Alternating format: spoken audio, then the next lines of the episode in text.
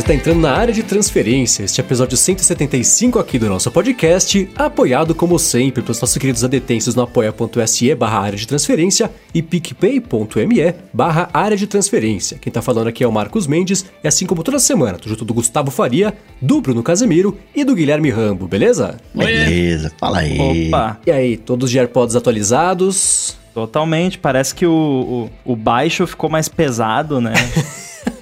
Só no ouvido direito, que eu percebi que eu ponho, aí ele fica mais pendendo pro lado, assim. Mas tá instalando também.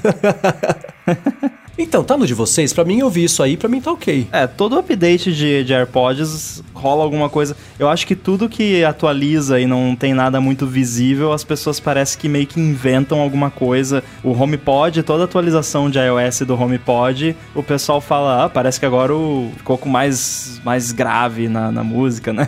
É. Mas, na verdade, é placebo. Mas existe, sim, uma coisa que tá acontecendo com os AirPods Pro, é, que bastante gente tá relatando, que é um, um clique, um- uma parada que tá acontecendo. E aconteceu comigo aqui. Eu tenho um, eu tenho dois pares por causa do AirBuddy, enfim, não preciso explicar. É, que começou a dar no acho que é no, no esquerdo, ele só de você mexer a boca, por exemplo, se eu tivesse de AirPods aqui falando, ele fica tipo, sabe, parece ter alguma coisa solta dentro dele. E É. o mais estranho é que quando eu entrei em contato com o suporte da Apple pra ver isso, eles pediram pra tirar a ponta de silicone e testar sem a ponta pra ver se acontece. E eu pensei, não, nunca que isso vai fazer diferença. E fez. Sem a ponta ele não faz. Mas não é a ponta. Tipo, até hoje eu não entendi o que, que aconteceu e eles mandaram um, um substituto, né? Mas parece que é algo que tá acontecendo com bastante gente aí, mas eles trocam, então, né? É, é chato, mas é só trocar. Aí, agora é bom que se você trocar, você recebe ele com o firmware atual, né? Não vai ficar com ele Né? brincado até depois resolver Pois é. publicar o, o- o- a atualização, né? Não, pra mim isso ainda não deu, não. Aliás, eu- tudo que eu tive de azar, pelo menos por enquanto, claro que eu vou falar isso agora vai dar tudo errado, né? Mas que eu tive de azar da primeira geração dos AirPods, essa aqui tá redondinha, funcionando bonitinho, sem problemas. Nem o negócio do cancelamento piorado, que o pessoal falou que piorou, pra mim tá, tá, tá bom igual. Por falar em não falar, o azar dessa vez foi meu, né, Marcos? Porque a gente falou da bateria do, do Apple Watch semana passada. O que, que começou a É. acontecer com o meu Apple Watch? A bateria não dura mais um dia inteiro. Ah, não. Desde ontem. Ontem, é, ontem eu, eu lá pela 7, 8 da noite, eu fui tomar meu banho, eu olhei no Apple Watch, deu aquela cutucadinha, 10% de bateria. Ué, né?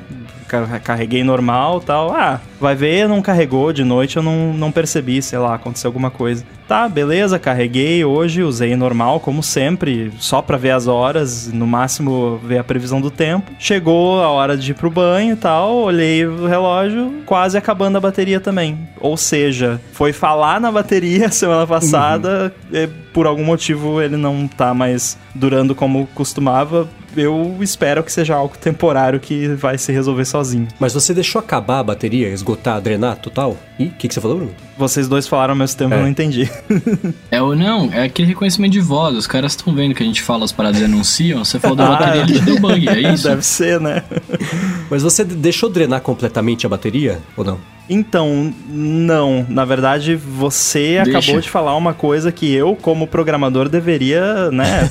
que vergonha, né? Eu nem sequer fiz um reboot, né? O famoso já tentou desligar, ligar de novo. Então amanhã, quando eu for começar meu dia, eu vou desligar ele, deixar ele desligado um pouquinho e ligar de novo, porque pode ser algum processo do sistema ali que tá em loop, né, fazendo alguma coisa. É bem E provável que seja É isso. um Series 5, a propósito. É, quando rolou comigo foi tiro e queda. O Mendes falou isso, deixa, deixa zerar, né? Não carrega, deixei zerar, acabou, depois voltou ao normal. Uhum. É, o meu Mac tá assim, mas eu tô que nem o Rambo. Vou torcer pra resolver sozinho. Se não resolver sozinho, na hora que eu precisar, eu tento resolver. Mas como eu tô trabalhando, não saio de casa pra nada, se a bateria começar a esgotar não é exatamente um problema, né? Só ligar na tomada. Se acabar a luz, aí eu tô ferrado. Mas até lá, tá tudo sob controle. Só que quando acontece uma coisa dessas e, vo- e você é programador e você é o tipo de pessoa que abre feedback pra Apple, você sempre fica num, numa coisa assim meio, nossa, mas quase que eu devia deixar acontecer o negócio, capturar, né,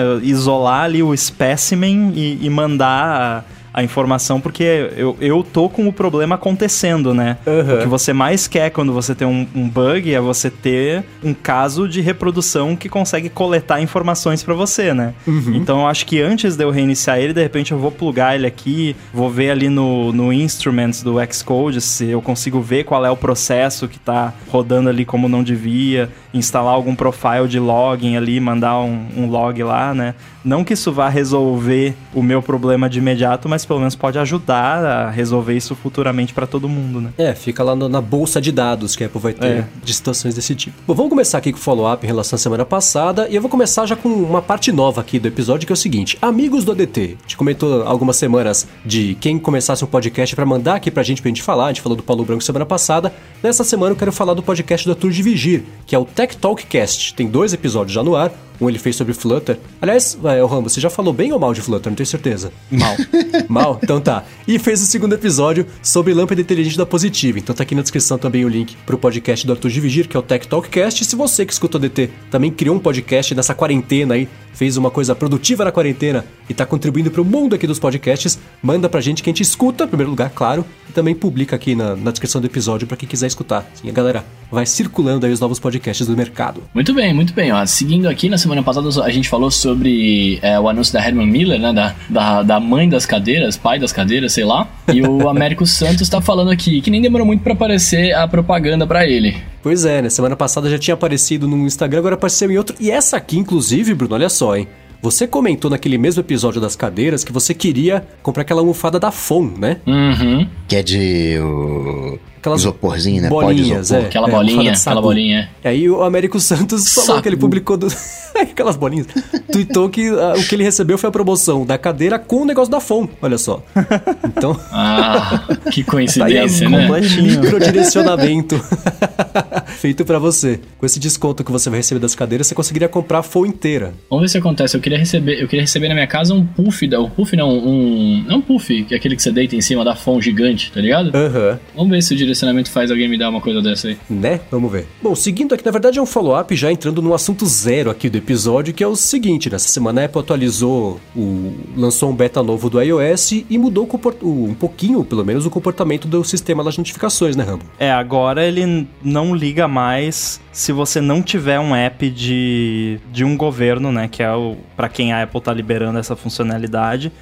Eu achei um pouco estranho, é, porque assim, o comportamento quando você abre num device que não tem um app desses, ele fala que não está disponível na sua região. É, eu acho que talvez Pois é. eles, futuramente, talvez eles vão promover ali o app para sua região, porque vai ser um app por região, né? A região aí entenda. Pode ser um país, pode ser um estado específico. É, achei um pouco estranho e talvez um pouco contraproducente, porque o, o legal seria você poder deixar isso ativado para ele ir fazendo o processo em background de mandar os seus identificadores, receber os identificadores, para quando você instalar um app, você já ter as informações. Não precisar você ter o app para conseguir fazer isso. Mas talvez eles tenham optado por fazer dessa forma para ficar mais claro, para o opt-in ser mais explícito. Com certeza teve algum, alguma coisa que motivou a fazer desse jeito, mas eu acho que eu preferia como era antes. É, eu imagino que seja o lance de privacidade, né? É aquela coisa de tentar dar a menor quantidade possível de argumentos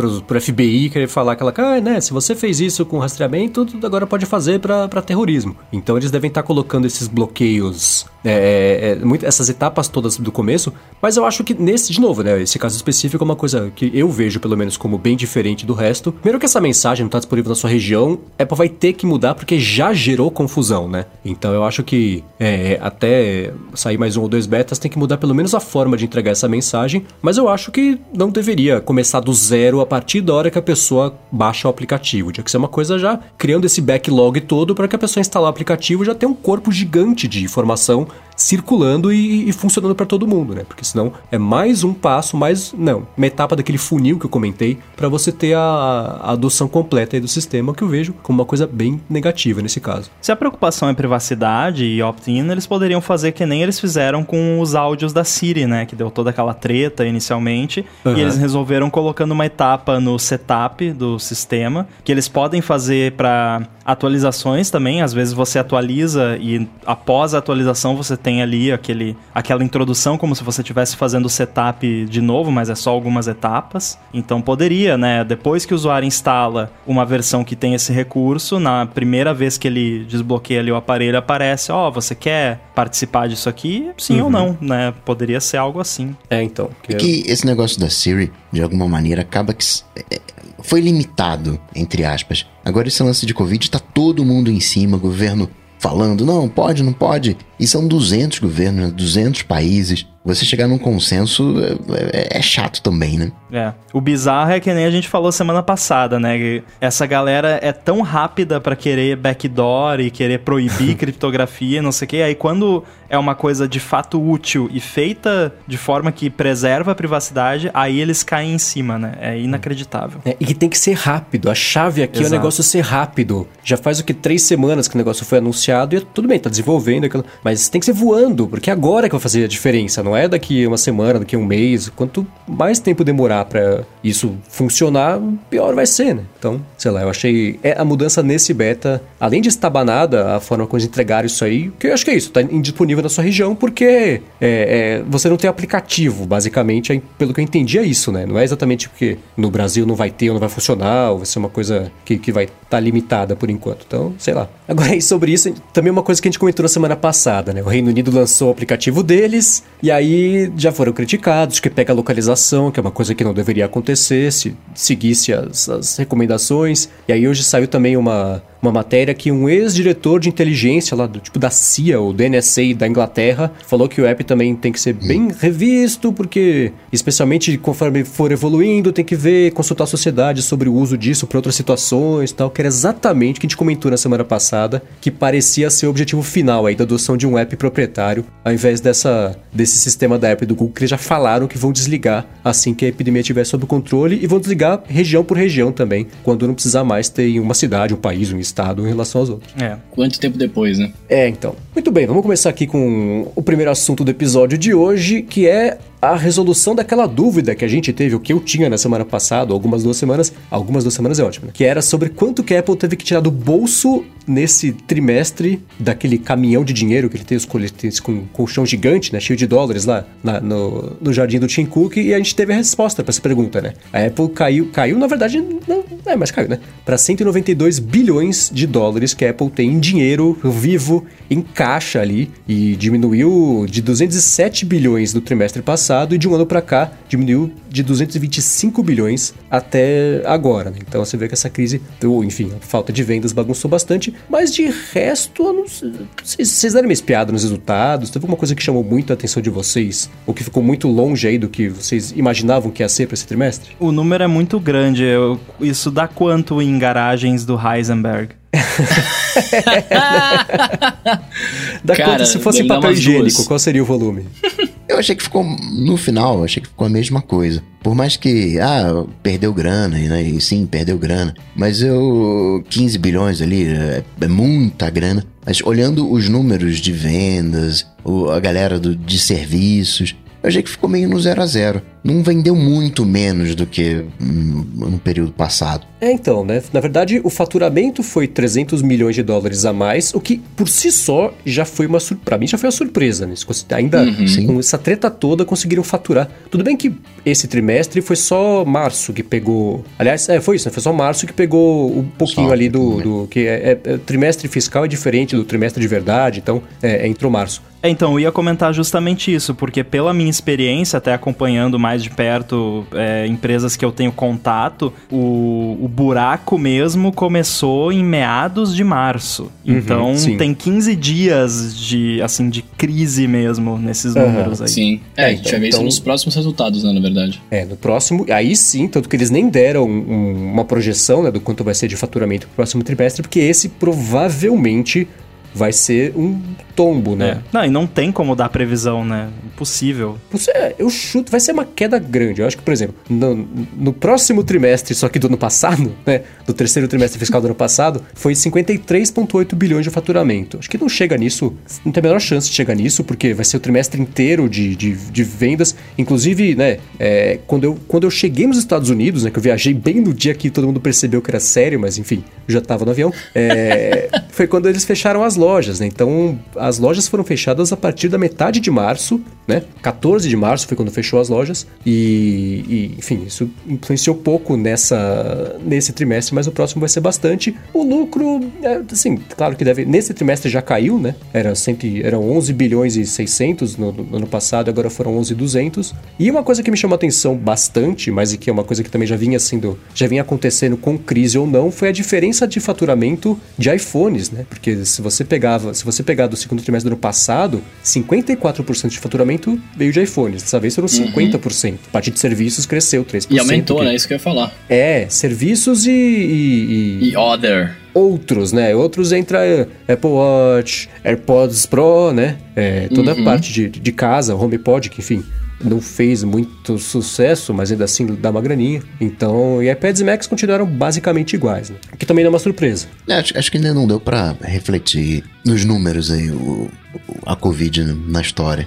Pro terceiro trimestre, no próximo, vai fazer algum- uma bela diferença, eu acredito. Mal ou bem, a grana né, no colchão já tava diminuindo, agora diminuiu 15 bilhões e foi só um pedacinho. É uma empresa sólida, né? Imagina o impacto que você não vai ter na sociedade e a galera não vai ter grana pra comprar e aí sim né, a coisa vai ficar mais tensa. É, porque que dá pra fazer, e é uma coisa que a Apple não faz faz tempo, é mexer na margem de lucro. Se ela precisasse, já faz. Teve um trimestre, quando que foi? Eu tô pegando aqui no gráfico, vou deixar aqui na descrição os- o, o link pra esses gráficos. Lá pro, pra metade do, de 2012. A margem de lucro da Apple era de mais de, era de 50%, quase 48%, uma coisa assim. Hoje tá em 38, 38,5%. Então, se ela precisar muito, ela mexe um pouquinho na margem de lucro para conseguir ter mais faturamento, ter mais, mais lucro mesmo, né? Para conseguir vender mais nesse equilíbrio aí, é, reduzindo o preço. Mas é uma coisa que faz tempo que dá pra ver que ela não mexe, né? Então, até por outro lado, você vê, por exemplo, que nem o MacBook Pro novo, que tinha comentado daqui a pouquinho que é, a Apple lançou nessa semana de 13 polegadas. Ela fez isso com Air também, e acho que com 16, né? De, de dobrar a memória RAM, dobrar o, o armazenamento, mas sem mexer no preço. Então, no fim das contas, é quase um desconto, né? Sem falar que é desconto, mas é um desconto que tá dando, pelo menos pra essa geração ainda. Depois pode, se ela precisar, aumentar o preço, como ela faz de vez em quando na surdina nos Estados Unidos. Aqui também, né? Mas especialmente nos Estados Unidos faz bem isso. Ah, e tem uma coisa também que eu comentei desse MacBook, do, do que a Apple lançou é, em março também, que foi o, o MacBook Air. Até o Mac Mini ela atualizou, né? Pra você ver como tá tendo se espremer de todos os jeitos, né? Nossa, eu gosto Uau. tanto do Mac Mini, cara. Acho que eu, eu gosto muito dele, cara. Eu queria, eu Ele é queria, eu tipo um teria mascote, facilmente. né? É. é bonitinho, pequenininho, mas inclusive eu acho que esse MacBook Pro, a gente pode falar disso daqui a pouquinho, é, esse de 13 polegadas que saiu nessa semana, foi lançado meio na pressa, pra não perder a janela em que, e já na verdade se, se tá lançando isso agora, já perdeu um pouco dessa janela em que o mundo inteiro está comprando computadores novos, porque as empresas estão pagando para as pessoas trabalharem de casa, né? A pessoa não vai conseguir usar o computador no trabalho, porque tá no trabalho, vai comprar um para conseguir trabalhar de casa. Você vê, por exemplo, a Intel, a própria Microsoft, é, é, todo, todo mundo que fornece chips, a própria Qualcomm, é, computadores em geral, tiveram um aumento de vendas no primeiro trimestre porque as pessoas compraram a mais, né? E as empresas todas falaram assim: ó, gente, a gente teve um aumento, mas é coisa super momentânea. Investidores não se empolguem, porque o próximo trimestre vai ser devastador. Não venham inventar, achar que tá tudo salvo. Não tá. A gente teve o trimestre agora que pegou só um, um pouquinho da crise, movimentou bastante o mercado, inclusive o mercado de PCs só não, não vendeu mais que faltou peça, que as fábricas estavam começando a fechar, então faltou inventário para conseguir vender, se não teria vendido a mais. Por outro lado, pro próximo trimestre não vai ter nada disso, né? Então acho que esse MacBook Pro de 13 polegadas, por exemplo, que não teve o design novo, porque senão teria sido de 14 polegadas, que eu suponho que ainda vai ser lançado no futuro, né? Isso que me chamou a atenção. Eu fiquei pensando assim, será que, entre aspas, faltou peça? Será que iria vir de 14? Pô, mas não vai dar aqui, deu ruim aqui, fábrica fechada. Ah, não tem problema, vai com o- o shape antigo mesmo. Segundo German, parece que sim, porque esse ano tava para sair a nova geração de, de portáteis da Apple com tela mini LED, né? Não é a micro LED ainda, era mini LED, que é outra coisa. E, e ele, eu ouvi ele falando numa entrevista, não sei se ele chegou a escrever a respeito, que a, os fabricantes de, desses materiais para Apple estavam sendo prejudicados, foram muito prejudicados, e que a Apple tinha adiado isso tudo pro ano que vem. Uhum. Eu acho que esse, esse MacBook Pro que saiu agora, ele é tipo o MacBook Pro 13 SE. Uhum. Porque ela pegou o que precisava de qualquer jeito mudar, que era o maldito teclado, né? Com isso ela conseguiu acabar completamente com o teclado borboleta. Finalmente ele faz parte do passado tenebroso, que durou uns 4 ou 5 anos. Ele não tem o microfone de qualidade de estúdio, que a Apple tá falando que tá colocando nos, nos Macs novos todos. A caixinha de som também não mudou. Ela nem falou sobre isso. Os chips, você consegue comprar ainda com Intel de oitava geração, que é o que tinha antes. Dá para chegar até o de décima, que não uhum. tinha, mas a base tá igual, exceto pela memória RAM e pelo SSD que dobrou. Então eu acho que esse lançamento de 13 foi feito meio correndo, porque foi o jeito que deu para atualizar o, o, o, que era de super importante, porque no fim das contas, aumentar para 14 polegadas não é uma coisa essencial, mas o teclado decente para acabar com os teclados. E você tem mais vantagem comprando o dobro de memória, o dobro de, de espaço também pelo mesmo preço. Na hora que tá todo mundo comprando computador, é importante, né? Mas foi meio, me parece que foi meio nas pressas, assim, né? Então, lá pro eu, eu final do ano. foi meio nas pressas ou se foi uma coisa meio iPad Pro. Porque o iPad Pro também teve um lance assim, né? Veio o LiDAR e tal. Mas foi um, um chip antigo ali, né? Meio né?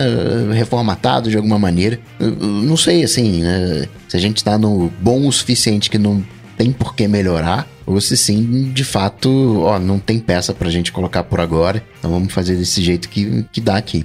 É, nas pressas, nas pressas não é, né? Porque você adicionar qualquer SKU novo no, no inventário é, né? Porque e, e não podemos esquecer que esse Mac tem a, o, embora ele não seja um novo design, ele rouba, né, o design do de 16 polegadas em termos de ter o botão power separado, ter a tecla S. Ah, sim, é verdade. Isso muda o tamanho da touch bar, então envolveu mudança de software também para conseguir fazer a interface se adaptar na touch bar. Então, foi foi um. rolou um processo aí, né? Um trabalho considerável. Não foi uma coisa de tipo um mês, né? Vamos lançar mês que vem. Foi uma coisa que já, já, já vinha sendo pensada há algum tempo. Isso me deixa um pouco triste, na verdade, porque eu tava pensando que os caras poderiam estar tá falando assim, ah, velho, já que vai ter, tá rolando essa pandemia aí, vamos lançar, né, tipo, coisa menos importante agora, porque ninguém vai querer muita coisa e a gente lança as coisas da hora depois. Mas então não, então era, foi planejado esses lançamentos, né? Não, foi planejado, mas ia ter as coisas da hora depois, só que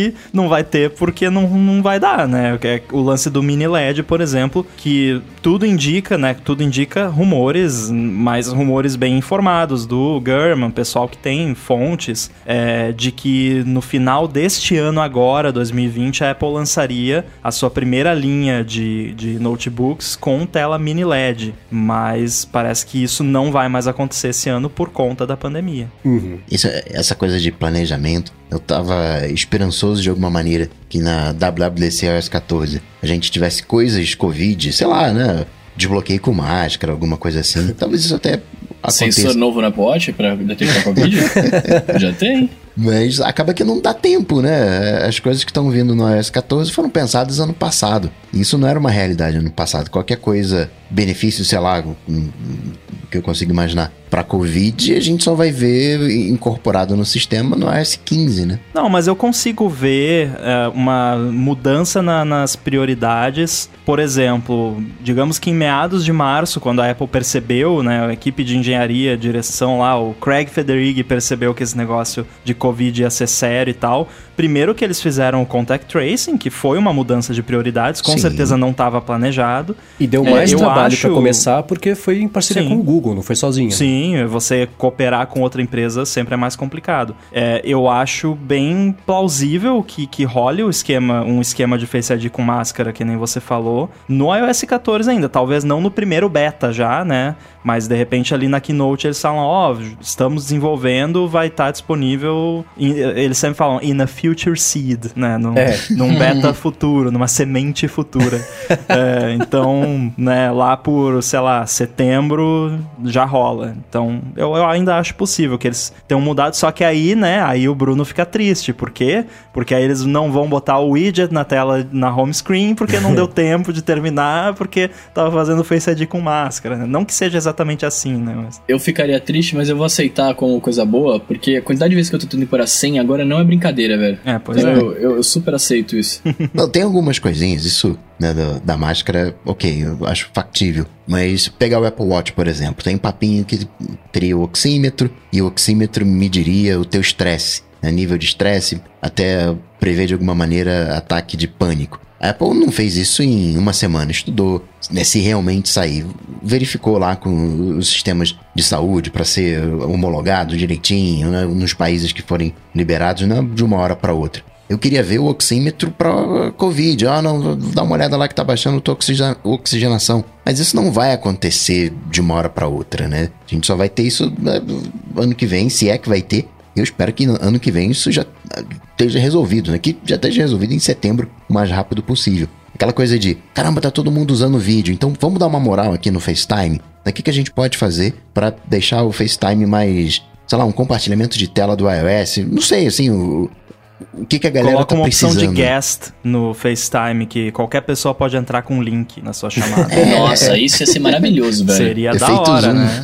É, que possa entrar Ah, pela o Skype web. tem isso também agora. O Steve Jobs, falecido Steve Jobs, prometeu, tá gravado, que o FaceTime ia ser open source, que a É. Apple ia abrir o padrão pra todo mundo. E nessa hora, no keynote, a equipe do FaceTime falou: Oi? É, pegaram, abriram a garrafa de Alô? uísque, né? Foi nessa É. hora.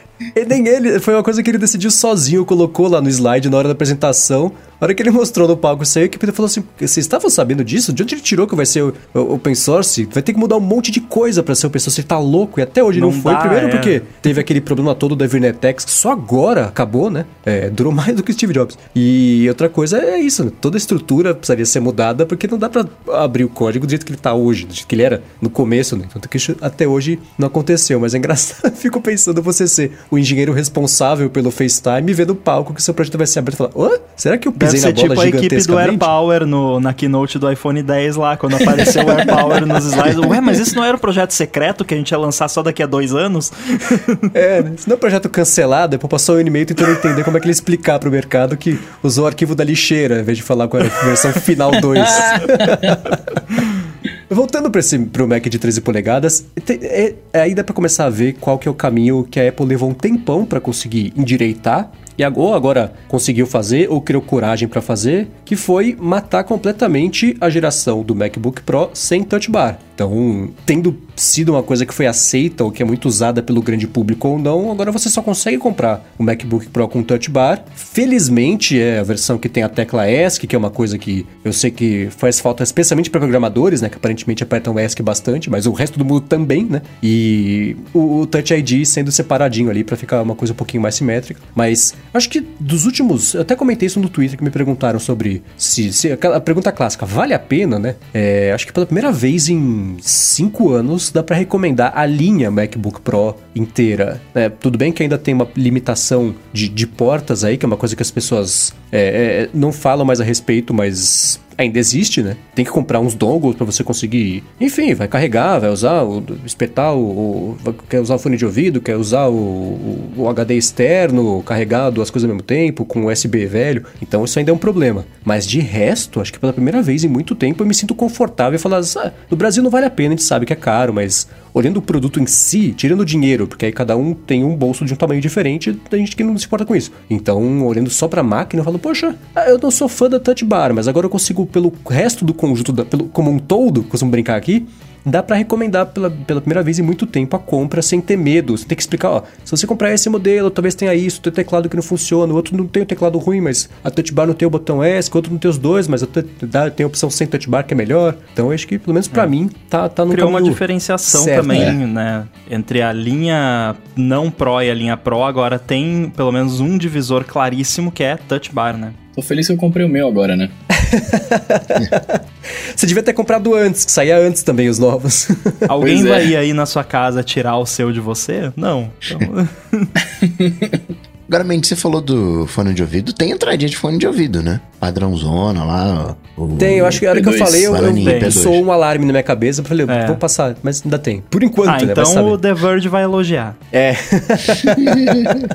Aliás, nessa semana no, no podcast Talk Show, que foi o Dieter Bohn, né? Que é um dos editores, chefes lá do The Verge, que fez uh, uh, o review do iPhone SE, eles falaram ainda da entrada do fone de ouvido, se, né? Porque se ainda vale a pena ter, se não vale, o que, que faz falta, se não faz, tá? É um assunto que ainda segue vivo entre as discussões de picuinhas de especificação técnica de telefone. Mano, super vale. Sempre tem que ter o P2. Uhum. Agora, uma coisa que eu fiquei pensando, até pela diferenciação de preço, é que eu acho que agora o MacBook Air voltou a ser o Mac o, o que menos compensa na linha toda de, de, de Macs porque é isso, acho que para comprar um MacBook você tem que basicamente detestar a touch bar a ponto de abrir mão de um pouquinho de performance para você ter um computador desse jeito. Mas o MacBook Air, especialmente pelo preço dele comparado com o de 13 polegadas, são o quê? Uns 200 dólares a mais o MacBook Pro? Uma coisa assim. Eu sei que 200 dólares dá um bilhão de reais de novo. Vamos tirar o preço da brincadeira, senão a gente não fala de outra coisa. Mas Vamos olhando de, só a especificação, é, o, o, MacBook Air ele voltou a ser bem desnecessário agora que, que foi atualizado esse MacBook Pro de 13 polegadas. Será que essa é a, a, já tinha dúvida se ele seria atualizado, né? Foi, beleza, ganhou uma sobrevida. Mas eu acho que ele vai ser tipo o, o iPhone SE da brincadeira, atualizado bem de vez em quando para quem adora o MacBook Air, porque como eu sempre comento aqui, me parece pelo menos que é uma marca muito forte, né? Ele tem uma legião de fãs no nível Xiaomi, da galera que não quer abrir mão nem a pau do negócio. Então, mas eu acho que... Herminium, só... são Herminium. Eu curto o MacBook Air pra caramba, velho. o Herminium. É. Pra mim, o, o MacBook Air parece estar tá na linha só pra Apple poder falar assim: tem, você consegue comprar um Mac por menos de mil dólares, né? Que é, é o MacBook Air ser, 999. Né? é verdade, é, é, o MacBook psicológico só. Um Mac portátil, né? É, então. Ó, por exemplo, o Gabriel Fonseca falou que ele comprou o dele é, justamente por não ter a Touch Bar. Tá vendo só? Temos um caso já conhecido disso. Ah, mas a Touch Bar, cara, depois que você começa a usar e aprende a conviver com ela, ela é legal. Eu tenho gostado da minha aqui. Não acho ruim. Eu sempre é, gostei também. Mas o, qual que é puxar uma parada que eu acho que até é, é a mesma coisa que eu vou falar. É, dependendo do que você faz, o MacBook Air é muito bacana. Ele é mais barato, ele vai ser tão bom quanto um Mac né, um Mac Pro e tal, assim, dependendo de novo, dependendo do que você faz, eu acho que super vale a pena. Principalmente pelas de bateria. É o que tem maior duração de bateria, sei lá, 99% aqui, segundo um dado que eu tirei lendo minha meia hoje mais cedo. 99% das pessoas né, precisam de uma máquina de escrever, não precisam de potência, né? O, o 13 polegadas ele fica no meio do caminho ali. É, quem ganha dinheiro com o Mac não tem jeito, né? É, um, é o Pro, é 16 polegadas. Você quer um meio do caminho entre potência e portabilidade, você vai para um de 13. Mas o, o, o Air é o, é o, é o padrão, né? É barato, entre aspas. Dá conta do recado para ler e-mail, para fazer navegação, para assistir um, um vídeo. O Air é o que a galera precisa. É, eu tô comparando. Na verdade, o MacBook Air ele começa em 1099 agora, não é? Não é mais 999. Acho que aumentou o preço. Não, 999. Não, é, 999. Ah, então tá. Então, é, tem, tem algumas. Eu tô vendo as especificações, um comparando com o outro aqui. As diferenças são muito pequenas. Eu não manjo tanto. Eu não sei se vocês manjam. Se vocês manjarem, me expliquem sobre as diferenças daqueles, daquela sopa de letrinhas. Parece o nome do. do, do, do, do, do como é que é? Filho ou é filha? Nem sei. Do, do, do Elon Musk, que tem o nome de, de senha de Wi-Fi. É, que é aquele monte de letra e número lá que não faz muita, muito sentido. 80211. É, então. Então, essas diferenças de memória RAM de um ano para outro, assim, muda muito em performance de verdade? Ou da ah, mesma? Muda, tem até um certo, até certo ponto muda até em termos de confiabilidade. É, por exemplo, o Mac Pro, eu acredito que o novo também seja assim, o, o, o lixeirinha. Ele, um grande diferencial dele era usar a memória RAM ECC, né? Que é, ela é mais robusta, ela, a probabilidade dela ser corrompida, que pode acontecer ali de virar um bit na sua memória RAM aleatoriamente, porque pegou um raio cósmico solar ali e virou um bit e aí seu computador vai dar crash, porque uhum. deu um bug ali temporário e a memória ECC é muito mais difícil disso acontecer. É, e aí, claro, as memórias têm diferença de qualidade entre elas em termos de confiabilidade, mas em termos de velocidade, Não sei, o Coca talvez possa responder melhor, mas acredito que não mude tanto assim de um ano pro outro. O problema dessa da velocidade que a gente vê, né, é a frequência, né? É o 2000, não sei o que lá, megahertz, 3, 3000 e whatever. E isso é inversamente proporcional. É um, é um dividido por aquele número que você vai ter a quantidade de leituras que são feitas. Então, sei lá, um sobre 2 mega vai dar 0.75 qualquer coisa lá nanosegundos. Então acaba sendo marginal, né? É, por ser o inverso. Então não vai ser necessariamente três vezes mais rápido um negócio. É bem, bem, bem, bem, bem marginal o ganho. Mas é em toda operação, né? São nanosegundos em cada uma das operações. Que tem aquele tempinho, você pede para ler alguma coisa da memória e tem aquela latência. Então você consegue reduzir a latência em função dessa velocidade. É, quando que você vai sentir isso? Quando você for compilar um projeto no Xcode, quando você for renderizar um vídeo no Final Cut. É, coisas que você não vai fazer num MacBook Air. Mas o que eu acho que pode fazer um pouco mais de diferença, talvez, no dia a dia, seja a questão do, da capacidade térmica da máquina. Não sei se o Coca Sim. pode explicar isso melhor, mas o MacBook Air tem muito menos capacidade de reter, a, a né, eliminar o calor que está sendo gerado ali no, no processador. E por conta disso, o processador ele acaba sendo tendo a velocidade dele reduzida, além da ventoinha disparar, para ele, né, dar uma aguentada ali, não, não prejudicar o processador. Então diminui a, a velocidade, você acaba sofrendo um pouco. E tem um problema grande, né? A gente tava falando isso com o Bruno uns episódios atrás, que hoje em dia tem apps, entre aspas, normais, que muita gente usa, que é o tipo de app que, você, que o, o Coca falou, ah,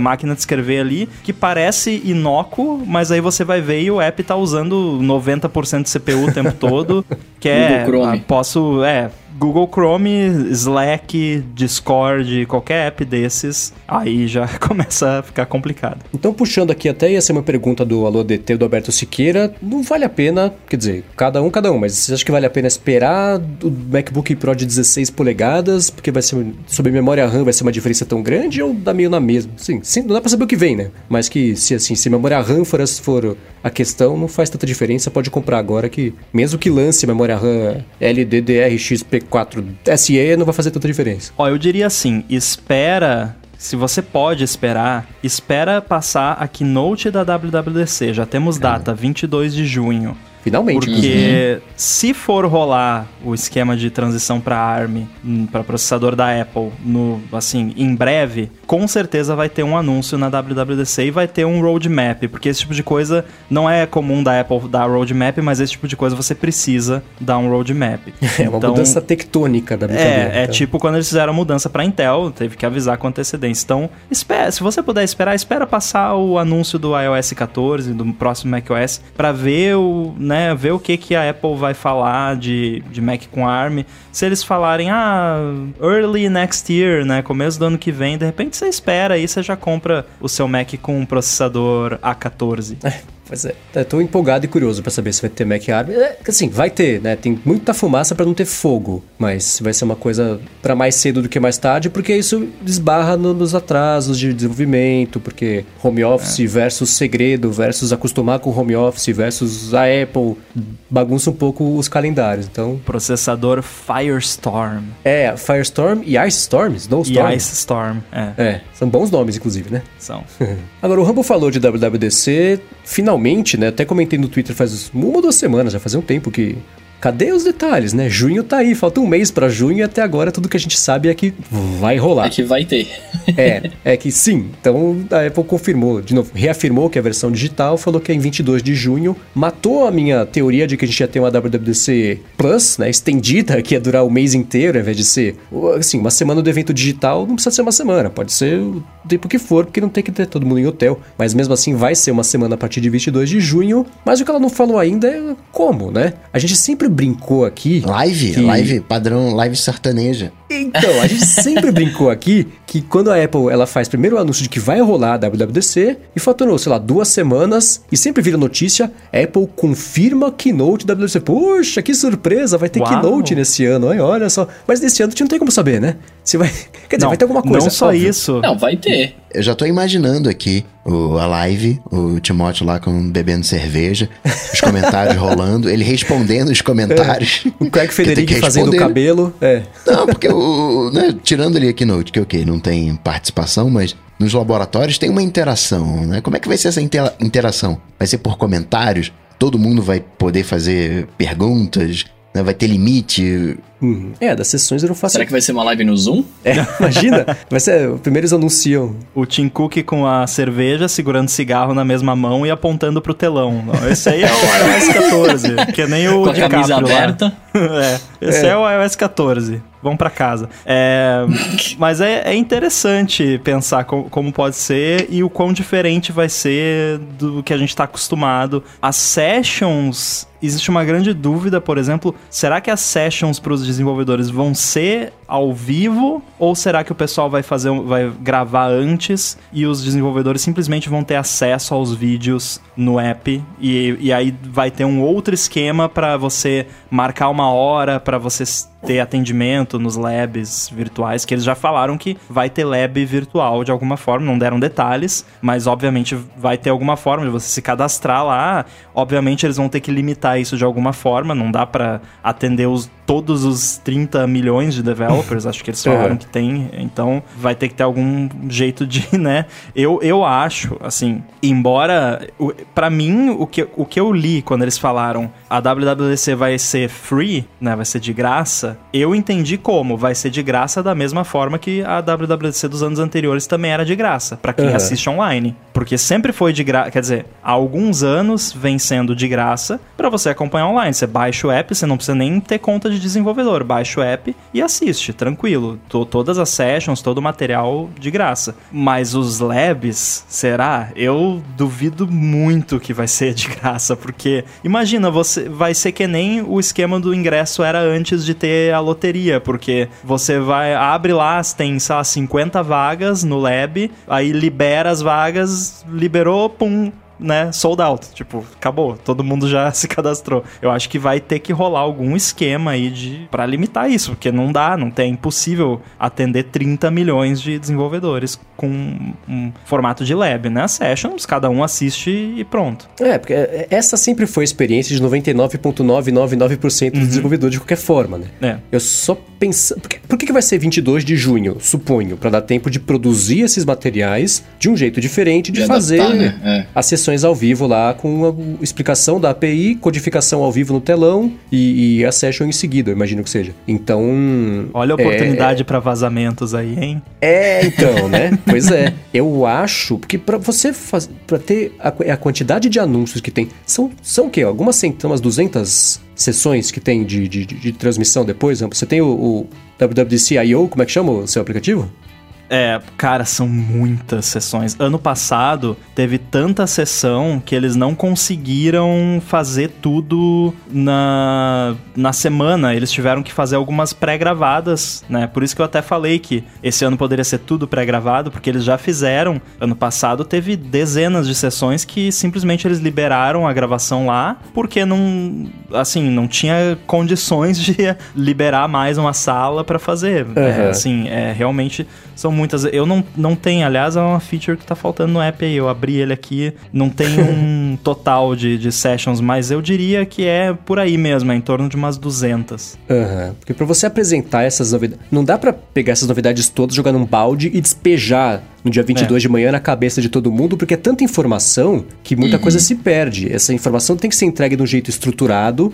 Tem que ter uma certa sequência. né? vamos, vamos agora, porque uma API depende da outra. Não dá pra você apresentar a API que vai ser usada se depender de duas, três que não foram apresentadas ainda. Então eu acho que ainda, mesmo sendo virtual, eu acho que precisa ter uma estrutura de calendário ao longo da semana inteira, uma sequência de apresentação dessas APIs, pra ficar mais fácil de explicar, porque senão é tanta informação que vai ser perdida no meio do caminho, né? Você abre o, o aplicativo, que na verdade não mudou esse ano, né? Vai continuar como WWDC, não vai ser Apple Developer Conference, como a gente tinha comentado aqui. Mas não dá pra abrir o aplicativo dia 22 de manhã e ter 200 algumas sessões de APIs novas que você vai ver um pouquinho sobre isso na keynote que deve ser gravada, acho que dificilmente vai ser ao vivo, porque não precisa ser ao vivo, né? Então, depois no State of the Union, que também é tipo a keynote mais específica sobre APIs, não é uma coisa tão voltada para público, apesar de, da keynote a gente sabe que é, que é voltado para o grande público também. Então, acho que a gente vai ter a distribuição gradual dessas informações e labs, putz, zero ideia. Tomara que seja uma coisa que a gente pense, nossa, como é óbvio, né? Como a gente não pensou nisso, mas não consigo pensar nada óbvio que seja para conseguir resolver esse problema de, de tirar as dúvidas do mundo inteiro, que certamente vão, vão existir, né? O meu chute é assim, ó, é, Keynote, eu acredito que vai ter um, um público que vai ser provavelmente funcionários da Apple e talvez uma ou outra, um ou outro membro da imprensa de lá, né, que não precisa viajar, por exemplo, para participar e só. Vai ser tipo, sei lá, 20 pessoas, 30 pessoas na, na plateia, né? Vai ser aquela, aquela palma lenta, né? É, então, até alguém, o pessoal, até, o Arthur de Virgínia comentou aqui, vai ter risada de fundo, tipo de vai Friends, sabe? Assim? Vamos botar a risada é. do Chaves na keynote. Eu acho que chega um ponto de estar vazio que as palmas seriam deprimentes. Se você tiver 20 é. pessoas batendo palma, palma que coisa pior do que o auditório vazio com 20 pessoas batendo palma, durante aquela risada tipo, ah, ah, ah, que morre rápido. Então acho que não dá pra você ter essa empolgação de 20 pessoas no auditório feito para, sei lá, 300, 400, 500 pessoas, não sei quantos cabe lá no. Vai ser numa sala de reunião, numa mesa redonda, a keynote. É que eu acho que nesse primeiro momento tá vetado, né? Qualquer tipo de ambiente fechado que vai juntar a galera, né? Se é, fosse então. juntar um pessoal, tinha que ser tipo numa parte aberta, tá ligado? É, não sei um que coloca o Tim Cook, o Craig Federighi e o Phil Schiller pra dormir no auditório por 15 dias 15 com os funcionários dias, todos é. que vão participar do evento para garantir que ninguém lá tá contagiado. Porque senão Ou vai ser no Café Max, lá no meio do, do círculo lá, que é aberto, né? Aí... É, então eu imagino... E eu fiquei pensando nisso. Um formato que seria quase de talk show, você tem um telão atrás, você tem alguém que só tá numa cadeira de um lado e outros dois do outro lado apresentando como é que são as novidades, talvez... Não sei, não, não sei. Mas... Nossa. Eu só acho que não tem que ser ao vivo, porque ao vivo você corta completamente a chance de dar problema, tipo do Face ID do Craig Federighi, até umas bobeirinhas que alguém foi escrever It's, não, Utah Road Trip virou It's Road Trip, sei lá, virou uma coisa bizarra.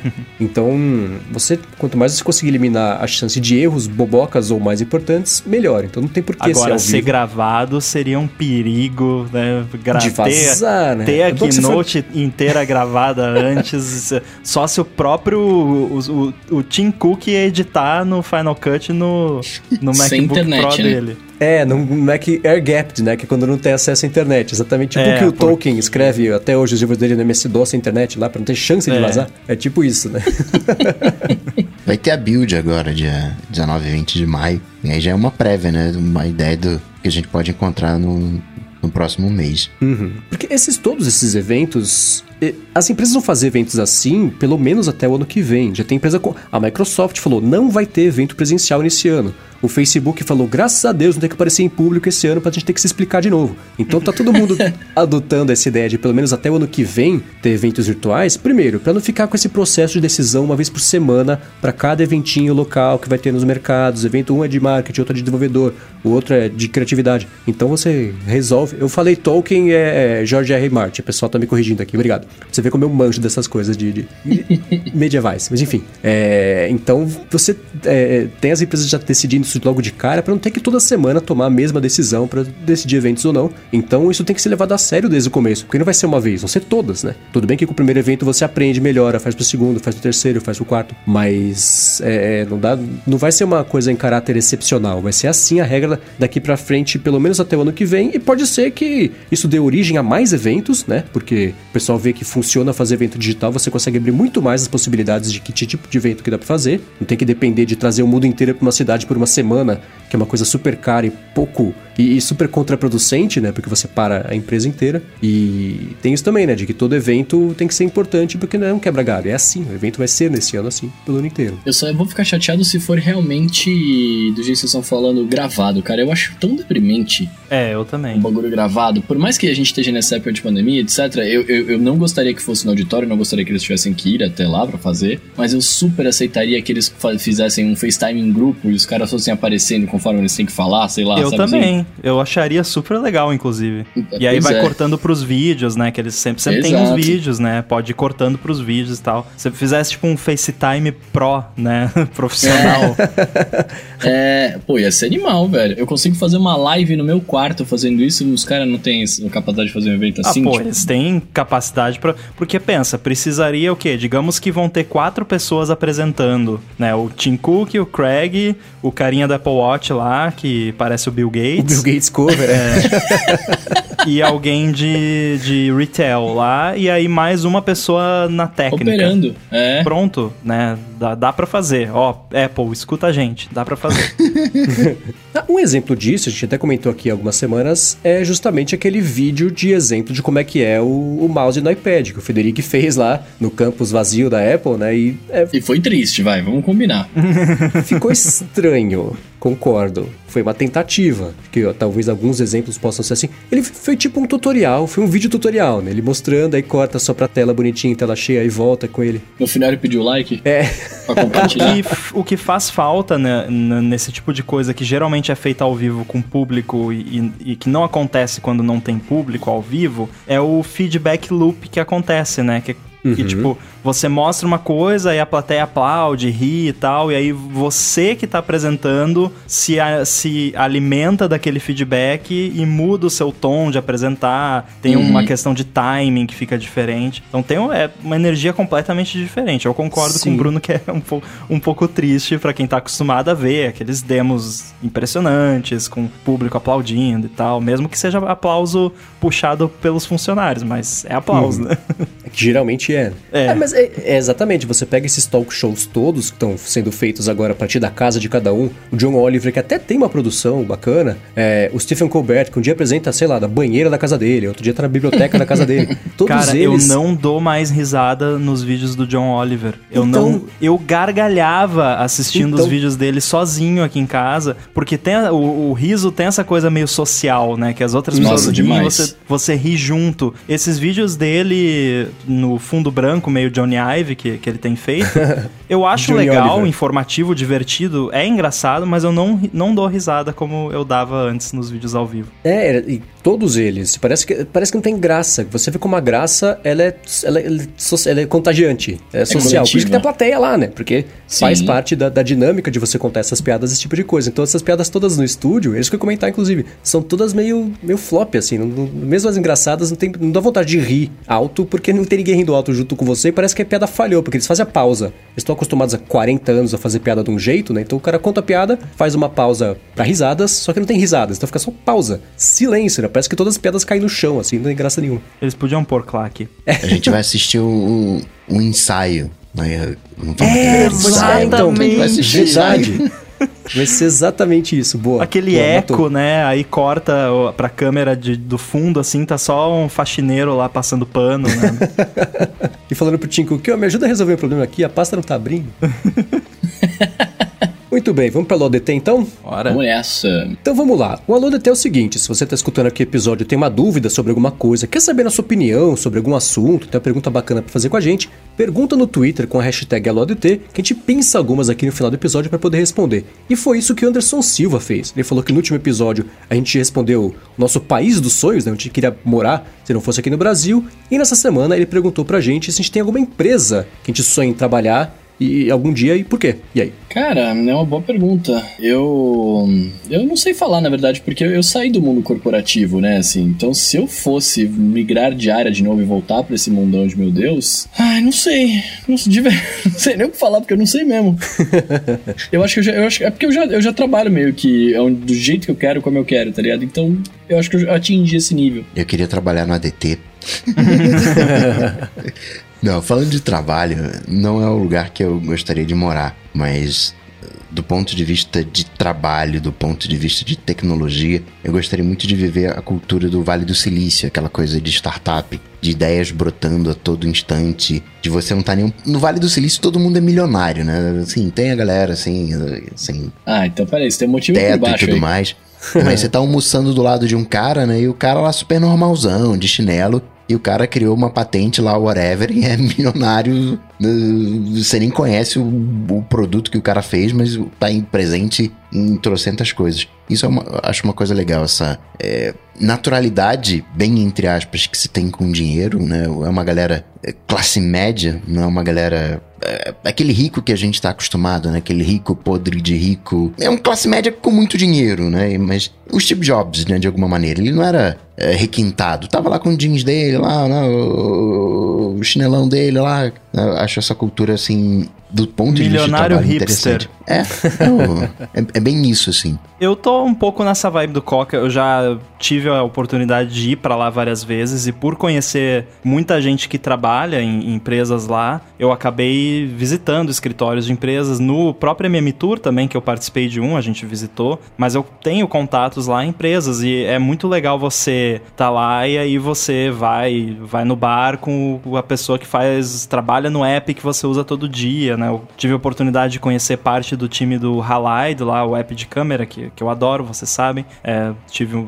bati um papo com eles lá, visitei escritório de, de outras empresas, então é, é um ambiente bacana, é um ambiente estimulante sonhar em trabalhar em alguma empresa é difícil você, porque um sonho geralmente é uma coisa que você vai atrás, né? E se eu dissesse aqui que eu sonho em trabalhar em alguma empresa, eu estaria sendo hipócrita, porque eu acho errado você não correr atrás dos seus sonhos, né? Então, sonhar eu não sonho, assim. Eu eu trabalharia na Apple se não fosse a, a, Apple em termos de como é trabalhar lá, porque trabalhar lá não é legal, ao menos não para mim, né? Você basicamente você tem que abrir mão de, da sua vida toda e você morre. Todo mundo que eu conheço que foi trabalhar na Apple morreu, tipo, a pessoa simplesmente desaparece da face da Terra. Então, tipo não... Steve Jobs. É.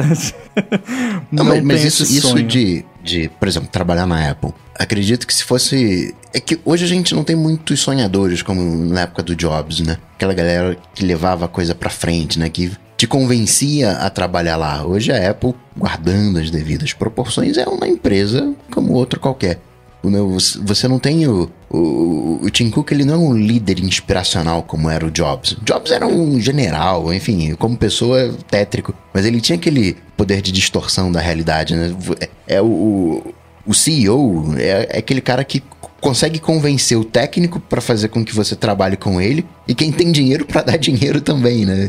Eles têm essa coisa de, de, de distorcer a realidade. E hoje você não tem um, um grande eh, cara assim, né, com esse perfil que tipo, ah, não quero trabalhar na empresa dele porque ele é inspirador. Não consigo. Não, ver. não tem o cara, mas tem a, a cultura como um todo ao redor sim, daquilo, que ficou, né? Sim, sim, Por sim, exemplo, sim. eu adoraria, já, já quase aceitei propostas, inclusive, mas chega uma hora que simplesmente falta aquele, aquele último pulinho ali de não, eu não tô disposto a fazer isso por uma empresa que não seja minha né? Tipo, porque é a Apple, você vai é você tá trabalhando para uma empresa e você não tá seguindo o que você quer, você tá seguindo o que a empresa quer. Seria muito legal poder influenciar o, o iPhone, as coisas que eu uso, que eu adoro e tal, ter uma influência mais né, direta do que eu posso ter como desenvolvedor externo, mas o, o trade-off não vale a pena. É, eu penso bem por aí também. Trabalhar na Apple deve ser um inferno. Então, assim, aqui no Brasil, esquece, porque a,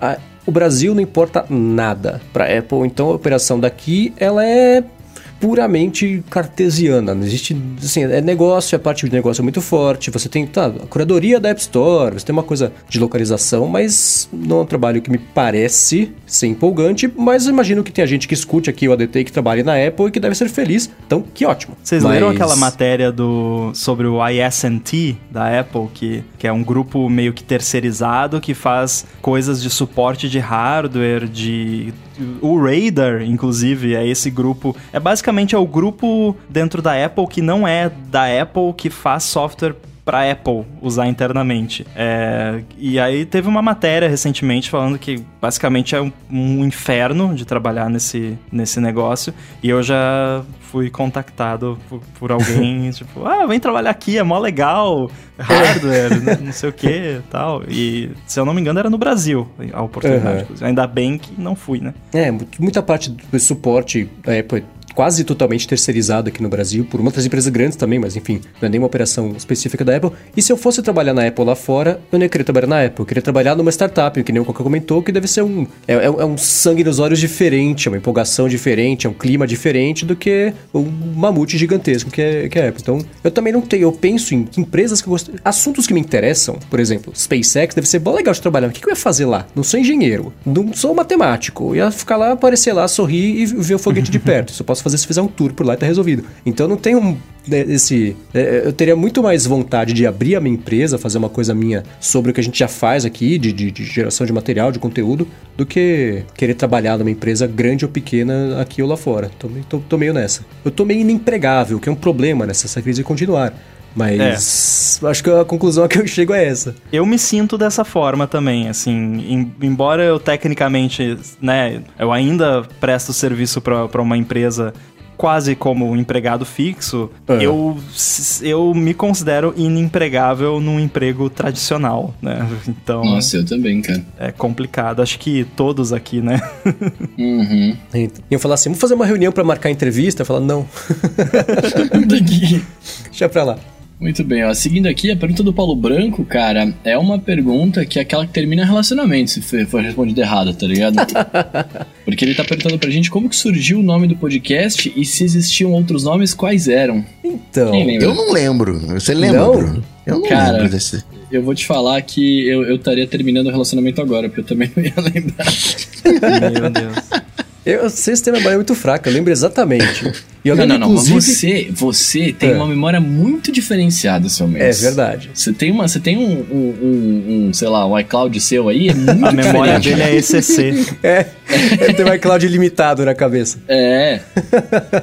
então, eu lembro, porque foi o seguinte, eu tava já fazia um tempo que eu fiquei tentando convencer o Bruno e o Coca, e o Coca foi mais difícil de convencer, que o Bruno, como tinha acabado de começar o Café BDI, mais ou menos, você tava a fim de fazer projetos novos, acho que tava, o Coca tava meio, eu lembro que um dia o Coca falou assim, ah, hoje eu acordei pessimista. Não dá pra fazer, não. Não tem, não tem por que falar, não vai durar muito. Então não, não rolou. É, não tem sensor novo. Então eu lembro que quando eu.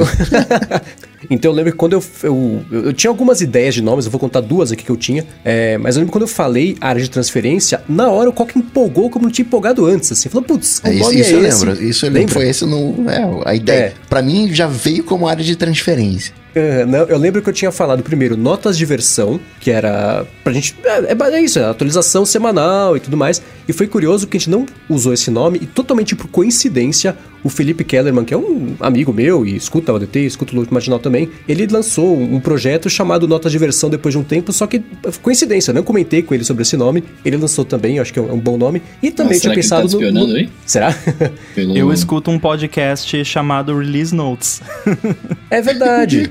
que é super tradicional e antigo, não é verdade? Eu não lembrava disso. É. E teve um segundo nome que eu pensei que era Conexão Rio-São Paulo. Conexão, que é desconectar a internet, Rio-São Paulo, porque era o Bruno, eu e o Coca, né? Não funcionaria hoje, por exemplo, com o Ramo participando aqui, mas era também um segundo nome que eu tinha pensado para dar para de transferência. Mas quando eu pensei na hora de transferência, foi bem melhor do que nota de versão e conexão Rio-São Paulo. E, e, que bom que foi esse nome que empolgou o Coca o suficiente pra gente estar tá aqui hoje. A área de transferência, o, o logo com as quatro cabeças, assim, para mim já chegou tudo já pronto já. É, assim, envolve né? cabeça, você gosta, né, Coca? Não tem o que fazer. Medida boa. Tinha que ter uma boca no logo também. Eu lembro que quando eu contei do nome, né, área de transferência pra, um, pra uma outra galera que fazia podcast, cara, eu falei, eu falei assim, ah, eu faço podcast de tecnologia, olha como é que chama? Eu falei, área de transferência, o cara ficou parado, tipo, uns três, sabe aqueles três segundos que ele tá processando a informação? né, daí ele ficou parado assim, olhando, aí ele olhou pra mim e ele, cara, que nome? Eu falei, é, mano, é da hora, é da hora. Ele ficou impressionado, assim, ele falou, tipo, sabe quando fala, puta, por que, que eu não pensei nisso antes, uhum. saca? Eu tenho certeza que deve ter gente que faria um podcast muito mais legal que a DT que detesta que a gente já pegou esse nome pra gente e nunca vai conseguir explorar todo o seu ah. potencial. Posso falar uma história de nome engraçada aqui? Ah, é, eu vou lançar um app essa semana, já deve ter lançado a, a altura que esse episódio foi ao ar. Mas eu pedi pro Marcos ter ideia de nomes, porque eu, eu comecei o projeto sem nome, né? Com o codinome lá. E, e aí o Marcos mandou várias ideias e ninguém, nem, nem eu nem ele gostamos de nenhuma, praticamente. Teve alguma outra que foi, né? Ok. Aí eu fui falar com o, o, Rafa, mais conhecido como PH, que, que é um famoso designer de ícones aqui do, do Brasil. Eu falei para ele, cara, não tem nome ainda, ou, né? É, é, isso aqui o app e tal. E aí ele falou, ah, aí eu perguntei, ah, dá para fazer o ícone sem ter o nome do app? Te atrapalha muito, né? Ele falou, não, dá pra gente começar a ter umas ideias e tal, mas seria melhor você, né, me dar o um nome, porque, por exemplo, se o nome do app for X, é, e aí ele escreveu qualquer coisa, se o nome do app for X... Ricardo. É, bota, bota esse, aí, aí o ícone teria que ser mais assim e tal. Eu falei, cara, esse nome aí que você falou até que é legal. Deixa eu procurar aqui se, se tem algum app já com esse. Olha, não tem. E acabou que esse virou o nome do. Tipo, ele falou do nada, assim, ah, porque, por exemplo, né, se você, né, digamos que você resolvesse chamar assim, eu achei muito engraçado isso. Boa. Agora, vocês falaram da arte do podcast, eu vou deixar aqui na descrição do episódio. Eu acho que eu ainda tenho, não tenho certeza, mas as outras artes candidatas a ser o que seria a arte do Eu lembro que teve uma que o Coca falou: não, essa aí não, essa aí tá todo mundo pegando todo mundo, isso aí tá. Não, não rola. Depois eu olhei e falei: é verdade, então vou deixar aqui na descrição do episódio as artes alternativas que quase viraram o logo do ADT, do ADT ilustrados pelo senhor Ricardo Ventura, um ilustrador amigo meu, super talentoso, inclusive. Agora o Caio, o Ramos já respondeu para ele no Instagram, mas o Caio quer saber se a gente tivesse que escolher entre os AirPods Pro e uma coisa mais é, fonão de ouvido, né? Estilo Bose, QC35, o Beats Studios 3, o que, que a gente ponderaria na escolha? Uh, bom, eu fiz essa escolha, né? Porque eu usava o QC35 e era o meu fone de ouvido favorito do mundo. E eles continuam sendo excelentes fones de ouvido, mas o, os AirPods Pro ganharam de longe porque é todo aquele lance da mágica de conectar rapidinho, da facilidade, né? Do azeite da conexão com o iOS, o fato dele ser pequeno, do, do, do próprio cancelamento de ruído ser mais eficiente, porque ele tampa o ouvido, né? Ele faz o cancelamento interno, porque ele mede lá o barulho do canal auricular para conseguir cancelar tudo mais. Então, é, é, eu fico com os AirPods Pro e não, eu, eu, me livro do meu iPhone, mas não me livro dos AirPods Pro. Não consigo mais ficar sem, não. Olha! Idem. Eu fecho com o Mendes nessa. Eu gosto da integração, né? Tá tudo dentro do universo Apple. Acaba que a gente tem vários fones, a gente tá gravando podcast agora, não tá de AirPods. Cada um tá com um fone diferente, um fone específico. A gente gosta de fone, a gente tem vários fones, mas se tivesse que não, pensar um só. Tem gente aqui que não gosta, não vem com essa não, Coca.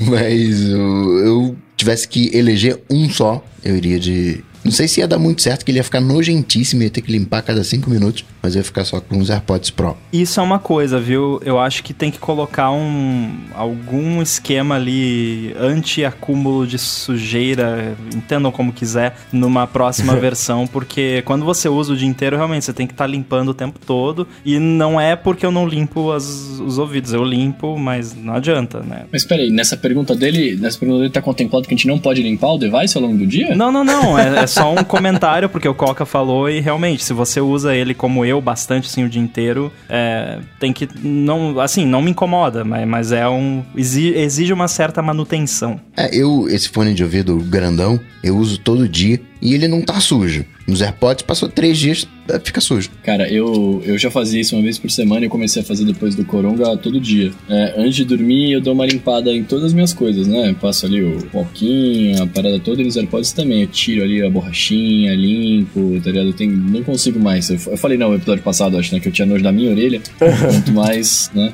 Eu resolvi isso agora, eu cortei a orelha, feito Van Gogh. Mas, se eu te cara, então, é, é, engraçado, porque se eu pudesse escolher para usar o fone só pra lazer, eu não ia nem pensar meia vez, AirPods na veia, vambora, tamo junto. Mas, como eu uso o fone para trabalhar também, e aí se eu tivesse que ficar com um deles para sempre, eu não teria opção, eu teria que escolher o meu da Beats aqui, né? Porque eu uso ele para gravar também, né? Então, quando eu vou dublar, quando eu vou fazer locução, etc., eu uso esse fone. Não dá... Infelizmente, né, aprendi também no programa passado que fazer essas fazer gravação de som com Bluetooth ligado é zoado, né? Então eu não tenho muita opção, eu seria obrigado a ficar com esse. Agora, seguindo aqui, tem uma dúvida do João que é a seguinte: é pro Rambo. Ele quer saber se o arroba underline inside e o arroba Wagner Rambo são irmãos lá no Twitter, que ele falou que ele, esse, esses dois usuários, né, você e o Wagner, se seguem e ele quer saber sobre isso, que ele tem essa curiosidade sempre de saber se você e o Wagner são irmãos. Acho que a gente tem um stalker aqui, né? É, é tô vendo. pois é, né, meu? Eu não fico olhando quem se segue, não, mas enfim, né? É, talvez o, o João assista o canal do, do meu irmão no YouTube. Ele tem o WR Kids, lá no, no YouTube, um canal bastante conhecido no Brasil de engenharia eletrônica. E sim, nós somos irmãos. Tem inclusive um vídeo no canal dele que eu participei lá. Se você procurar, você acha. Boa. É, esse, esse é o tipo de dúvida que você mata assim que você abre a foto do perfil do Wagner, que você vê que ele é a cara do Rambo. Então, não tem, sim. É, eu ficaria surpreso se não fosse irmãos. O, o sotaque, os interesses, né? É tudo parecido. É. Mas vocês são gêmeos, não? Não, não. Eu não é conheço, nunca vi seu irmão, então eu não sei. Tô só...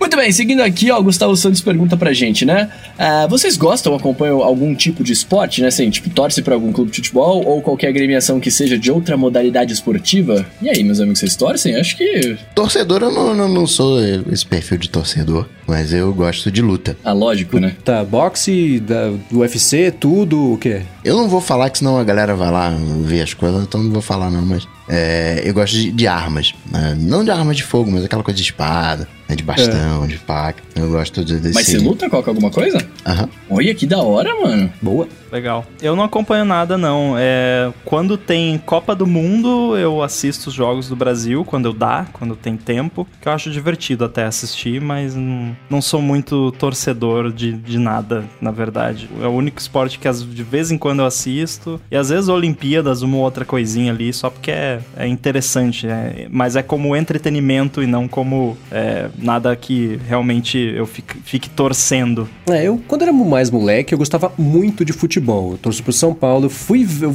né, fui em final de Libertadores, quando o São Paulo ganhou. Fui até Porto Alegre ver São Paulo perder do Inter em 2005, 2006, eu acho. E aí a coisa foi. foi né, fui perdendo o interesse, talvez porque o São Paulo não ganhava nada.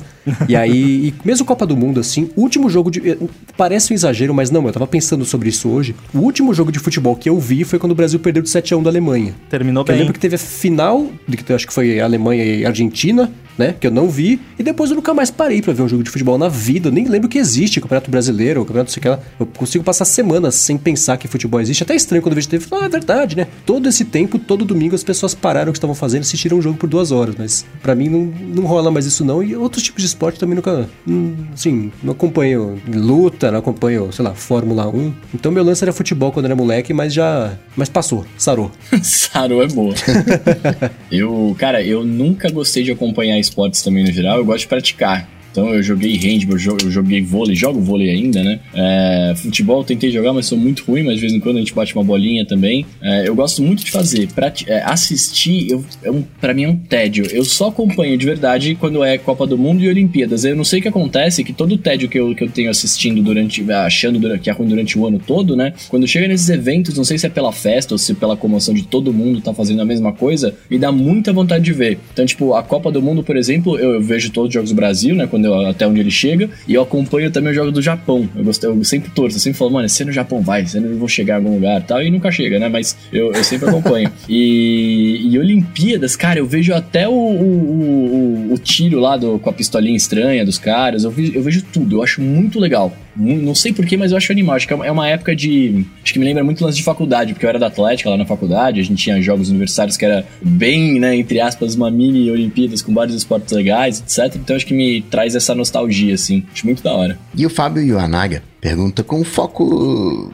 da Apple em saúde. Será que vem aí uma inteligência artificial como um eye doctor no Apple Watch, no iPhone, no Apple Glass do, do Bruno para diagnosticar e melhorar a, saúde dos usuários? Cara, um Apple Glass com detector de corona ia ser sinistro, hein? você tosse no relógio e ele identifica. Ah, então. Não, você olha pra pessoa ela fica vermelha, sei lá, fica azul.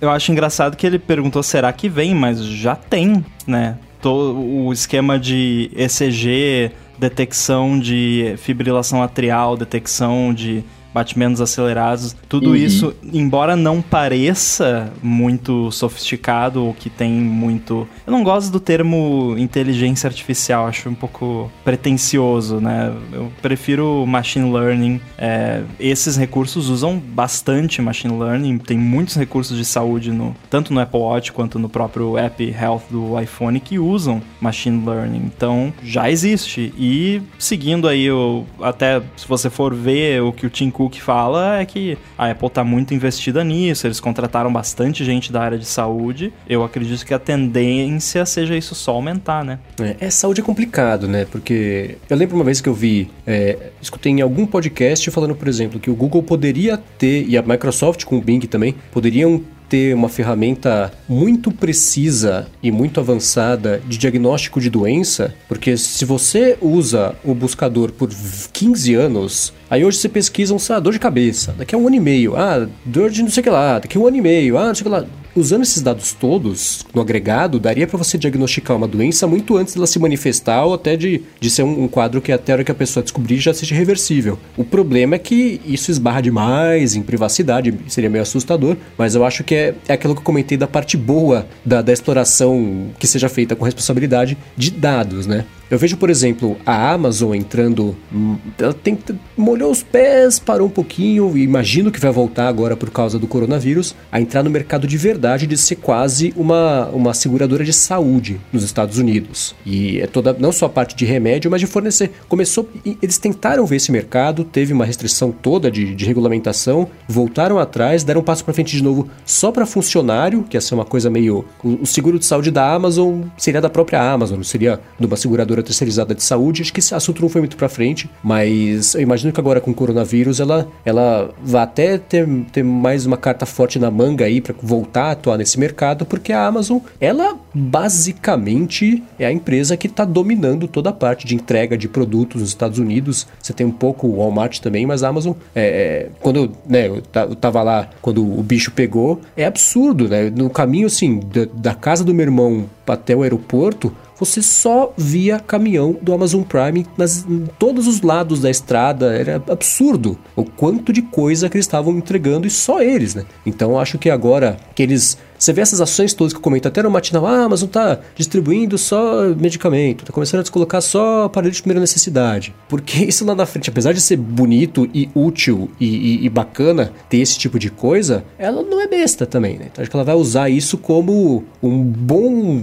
argumento de barganha para entrar nesse mercado de, de, de, saúde mais forte quando ela precisar de um lobby para fazer isso e aprovar essas coisas. A Apple não vejo, por enquanto, pelo menos, fazendo isso. Ela pode começar a querer expandir, mas eh, os campos que ela que acho que ela já tem um pé hoje que ela poderia expandir, educação, por exemplo, corporativo, por exemplo, que investiu bastante faz uns anos. Ah, agora somos a empresa fornecedora de equipamentos para IBM, que, sei lá, 200 mil funcionários pelo mundo. A parte de escola também, com o iPad o iPad nada que eu comento, né? Aquele iPad que foi o evento inteiro para mostrar o iPad que usava uma, mais stylus. É, esses mercados parecem mais próximos do que a Apple faria do que saúde. Saúde é legal que tem o Apple Watch para fazer toda a parte de, de, de desse pré-diagnóstico, né? O negócio do meu coração lá que pipocou no começo do, do mês passado. É, essas coisas são bacanas. A parte de pesquisa também, né? Você vê toda a WWDC. Até agora a gente está fazendo com a Johns Hopkins uma pesquisa sobre uh, ataque cardíaco, uma sobre derrame, outra sobre não sei o que lá. E isso vai ser usado para o próprio Apple Watch, né? Além Sim. de ser informação importante para a evolução da pesquisa e e, e, diagnóstico e solução de problema como um todo, isso também para o Apple Watch é importante para evoluir e afinar essas coisas no, no, relógio. Mas eu acho que, pelo menos por enquanto, não vai nada além do que ela já está fazendo, que é achar esses jeitos de diagnosticar algumas doenças. E esse aplicativo iDoctor é, é o aplicativo de, de saúde, né? Que é subexplorado para caramba, né? Você tem Agora tá melhorando a entrega da informação, né? Porque antes você só você tinha que abrir, era um balde, você enfiava a mão, puxava um dado e falava, ah, legal, o que, que eu faço com isso? Não dá pra saber. Então uhum. agora tá melhorando um pouquinho esse, de como é que eles entregam essa informação, mas, mas entrar mais a fundo nesse mercado de saúde não parece ser o foco nem no médio prazo aí pra Apple, pelo menos é o que eu acho. É, esse lance de você mencionar as pesquisas, é, isso é muito importante ressaltar, porque as pessoas falam, né, e usam o termo inteligência artificial, por isso até que eu sou contra esse termo, porque você não é simplesmente, ah, desenvolve aí uma inteligência artificial que detecta se a pessoa tem câncer. Não é assim que funciona. Você precisa estudar centenas de milhares de casos de pessoas que tiveram câncer, que não tiveram câncer, que fizeram tratamento X, tratamento Y, pessoas novas, pessoas velhas, pessoas dos Estados Unidos, pessoas da Ásia, pessoas da África, até você conseguir. Aí você precisa contratar pessoas especializadas, médicos que trabalharam décadas com, com casos de câncer para analisar os dados, criar um modelo, treinar um modelo de machine learning, começar a fazer testes, provavelmente precisa de algum tipo de aprovação, de alguma regulamentação também. Então, assim, não é só bota uma inteligência artificial aí, né? Isso é extremamente complexa. Então, a gente viu aí, há, acho que uns dois anos atrás, a Apple estava começando a contratar muita. Parecia que a Apple ia abrir um hospital, né? O Apple Hospital. Porque. É, Apple. Apple Care, né? Porque tava contratando médico, tudo que é tipo de profissional de saúde, e a gente vai ver os frutos disso daqui cinco anos, sei lá. Uhum. Tem o, esse lado da saúde propriamente tal, e acho que o, o, o, mais fácil é a questão de oxigenação, né? O oxímetro parece mais factível. Tem a questão do sono. Só que aí já no sono entra numa outra área que eu vou chamar de produtividade, não chega a ser exatamente saúde, mas aquele lance, cara, tu dormiu pouco essa noite, hein? Teu dia vai ser uma porcaria. Então, né, faz tal coisa. Mesmo. Eu tô sentindo aqui, eu, eu olhei aqui pro teu histórico, eu sei que você corre tantos quilômetros em tanto tempo, e hoje você fraquejou. Hoje você não correu tanto que você tá acostumado, e eu tô vendo que teu coração, ele tá mais fraquinho. Pô, não, toma aí uns aditivos aí, uma vitamina, alguma coisa aí que parece que você tá começando a ficar doente. Dá para você ter um, uns insights né, de, do que está por vir em função dessas coisas. Eu acho que tenha algo aí, né?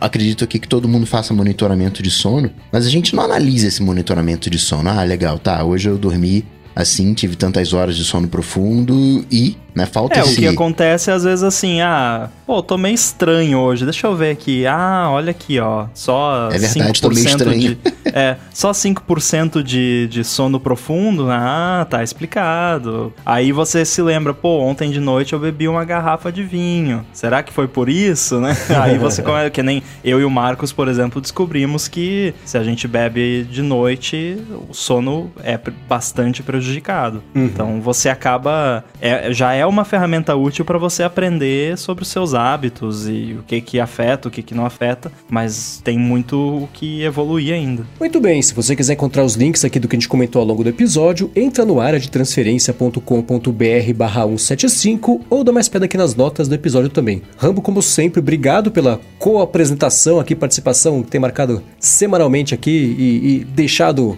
o ADT mais inteligente. O pessoal até falou do logotipo, a quarta cabeça agora parece que virou o Rambo, né? Então, Obrigado por ter participado aqui mais uma vez. Tô, estou me sentindo menos apêndice essa semana. graças à pandemia. E você que, que quiser me seguir no Twitter, é apêndice inside. Não, é underline inside. Parece um apêndice, mas é um underline. Underline inside no Twitter, 95mac.com, onde eu tenho o Stack Trace Podcast. E me segue no Instagram também. De vez em quando eu boto um negocinho de perguntas lá. Se eu não me engano, no Instagram é Guilherme Rambo 2. Muito que bem, sempre um prazer e uma honra. Obrigadão, Rambo. E para falar comigo, sai lá no Google, até Cocatec que a gente troca uma bola. Show, meus amigos, vocês foram ótimos, viu? Gosto muito de vocês. Eu sou arroba Bruno Casemiro no Twitter e no Instagram mais próximo de você. Vai lá pra gente bater um papo, que é sempre muito agradável. Bom, eu sou MVC Mendes no Twitter e no Instagram também. Obrigado, Edu Garcia, aqui pela edição do podcast, como sempre. Obrigado ao pessoal que apoia a gente tanto no apoia.se barra área de transferência, quanto picpay.me barra área de transferência. Pessoal que tem acompanhado aqui ao vivo, se quiser nos apoiar, a gente vai ficar muito feliz e muito grato. E é isso aí, né? Tudo de depois, a gente volta na semana que vem. Falou! Valeu! Valeu! Tchau, tchau!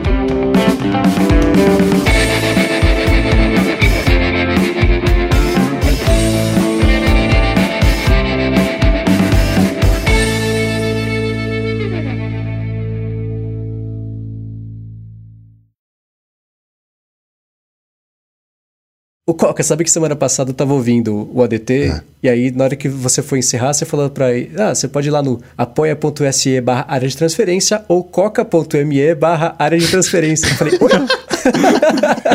eu reparei isso também. Eu pensei, ah, o Coca também tem o, o área de transferência no site dele, eu pensei, eu fiquei um pouco confuso. Passou, é, e passou batidaço, assim, na hora do no, no, no, na hora que a gente tava gravando, não me chamou atenção, revisando o episódio não me chamou atenção, que é um problema, né, devia ter pego, mas também não faz diferença, né? Então foi só escutando depois na esteira, eu falei, peraí, oi? Aí eu voltei e falei, é isso mesmo, eu tô maluco. Caiu da esteira. É.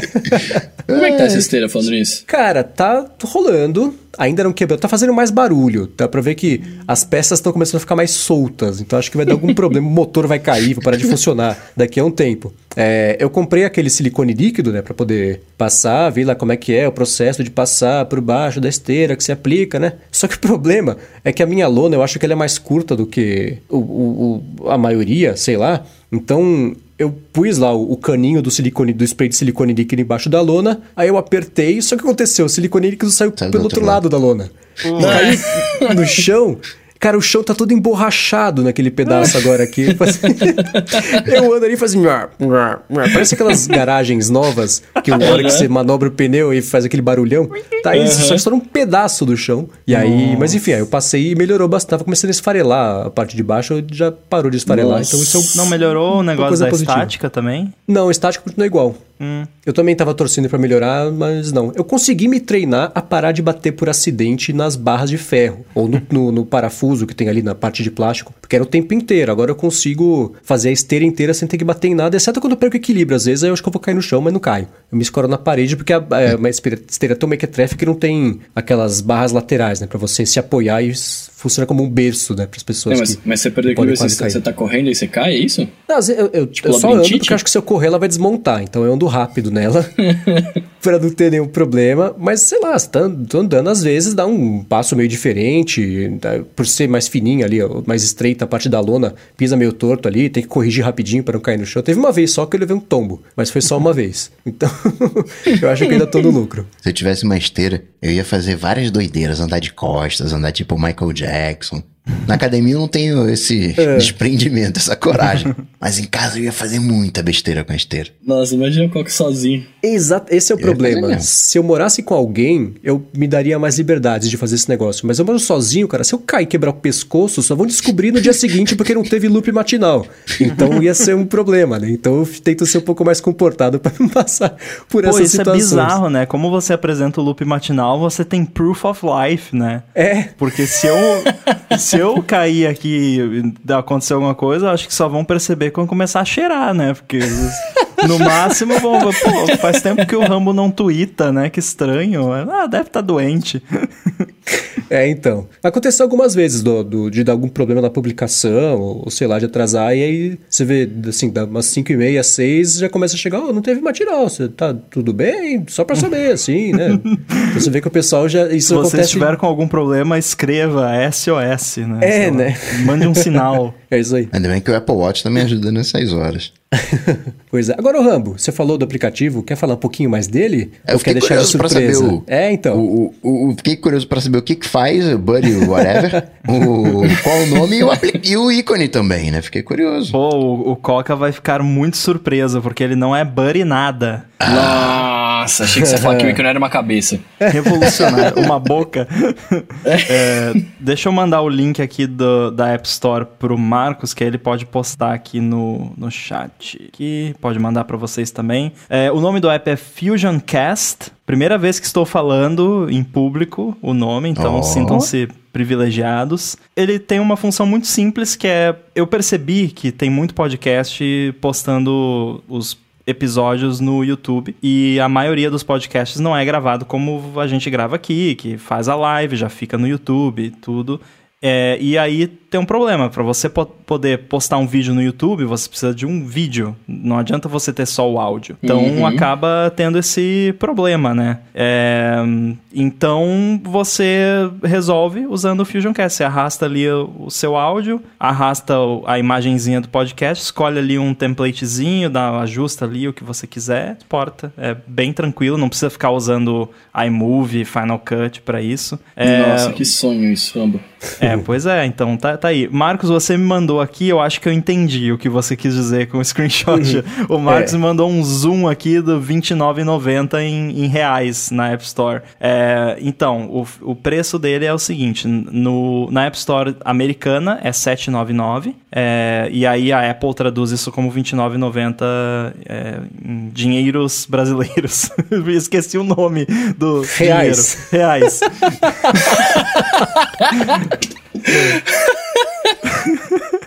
Pra vocês verem o nível. É, então, é, infelizmente, na App Store a gente não tem muito controle sobre, assim, ah, eu, eu gostaria de poder fazer um preço mais barato no Brasil, mas não dá. Porém, o Fusion Cast também está disponível direto no site. Vou mandar o link aqui também pro Marcos. E comprando pelo site, é, ele é R$ 6,99 em dólares. E em dinheiros brasileiros, também conhecido como reais, é apenas R$ 9,99. Então, como né, venda direta, eu consigo definir o preço em cada moeda e em reais eu botei só R$ 9,99. Não, não fiz a conversão, porque a conversão daria o quê? 50 mil reais hoje em dia? Nossa, é, você comprou um Mac novo no Brasil. É. É. Então tá aí, fica a dica para quem quiser, tem aí, tá começando o podcast, quer começar a botar no YouTube também sem complicação, vai e usa. Tem um monte de ideias aí que eu tenho para melhorar ele e tal, é, estão vindo. E, e, o Marcos foi praticamente o, o QA desse, desse app. é, é uma coisa que eu uso todo dia, né, para fazer a publicação do Loop Matinal no YouTube, que tem um público minúsculo que escuta por lá, mas tem um público minúsculo que escuta por lá. Então, vamos entregar neste canal também. Então, é, é, é, nessa semana até comecei a usar já o Fusion Cache. Eu comecei a publiquei o matinal com um dos efeitinhos lá que tem é, no preset do, do, do aplicativo. Então, espero ter contribuído bastante, porque eu usava o iMovie antes. Só que, cara, usar o iMovie para exportar um episódio, um MP3 com uma imagem é matar uma formiga com um tiro de canhão, né? Não precisa ser pelo iMovie, mas eu fazia porque foi o jeito que eu fiz o primeiro, depois o segundo, depois o terceiro já é um padrão. Então eu continuei fazendo. Então eu tava fazendo isso aí, mas o, o FusionCast ficou muito mais simples, que é bem mais leve e o próprio processo de exportar é, é mais bacana, porque eu não preciso, que nem acontece no iMovie, ter que casar todo dia a duração da camada da imagem com a duração da camada do áudio. É meu pentelho, né? Eu perco um tempo que você vai, você diminui, por exemplo, se o áudio for menor do que a imagem. Aí eu diminuo ali a imagem. Aí passa muito. Tem que voltar um pouquinho, achar ali um ajuste fininho. São, sei lá, 6 segundos que eu perco por dia, mas eu publico 200 episódios por ano, já foram mil, cento e monte. Então é o tempo que eu perdi fazendo isso, né? Então é, é, é um investimento muito bem pago comprar agora o Fusioncast para me poupar esses segundinhos a mais aí todo dia, porque exportar é bem simples, bem bacana. E já tô usando e já aprovo e recomendo. Show de bola. O Carlos perguntou se dá para comprar o AirBuddy em reais. É, na verdade, não dá nem para comprar o Fusion Fusion Cast em reais. O que que acontece? O, o Pedal, que é o que eu estou usando para o Fusion Cast, é um sistema de pagamento, muitos apps usam. Ele permite você, ele faz a conversão para você, ele mostra lá o valor em reais, mas a cobrança vai ser em dólar, no fim das contas. Então, é, você tem que ter um cartão internacional. Infelizmente, é, o nosso, embora o nosso sistema bancário seja bastante avançado, essas empresas que fazem processamento de pagamento e tal, é, para suportar reais de fato, para cobrança end-to-end -end ali em reais, é, é, complicado. O legal é que dá para pagar inclusive com Apple Pay, né? Se você usar no, no Safari. Mas pelo menos eu consegui fazer esse desconto específico para quem tá no Brasil, né? Que é bem legal. E o AirBuddy vai virar pedal também no futuro. Então, da, daqui a um tempo você vai conseguir comprar. E eu também vou fazer um esquema assim de ser mais barato em reais. Boa. Eu gostei do ícone do Fusion Cache, hein? Bonitão, hein? É. é, pois é, o ícone é muito legal. O, o PH, ele é muito bom de fazer ícone. Então, sim, fiquei muito feliz com o ícone. Eu acho que, assim, é, be parece besteira, mas acho que um bom ícone, ele traz uma certa confiança. Nossa, não é besteira não, é muito importante, cara. Uhum. É, julga-se livros e aplicativos pela capa, não tem jeito. E... É, isso é verdade. É, e inclusive eu estou é, rumo a ser o aplicativo número um em Botsuana, né? Alguma coisa assim, porque você, se você escreve uh, podcast to video na busca da App Store, só tem o FusionCast. Não existe nenhum outro app tão específico, né? Então tá, tá lá. Eu brinco do Botsuana porque teve um dia, acho que foi semana passada, que o Chibi Studio tava bombando em Botsuana.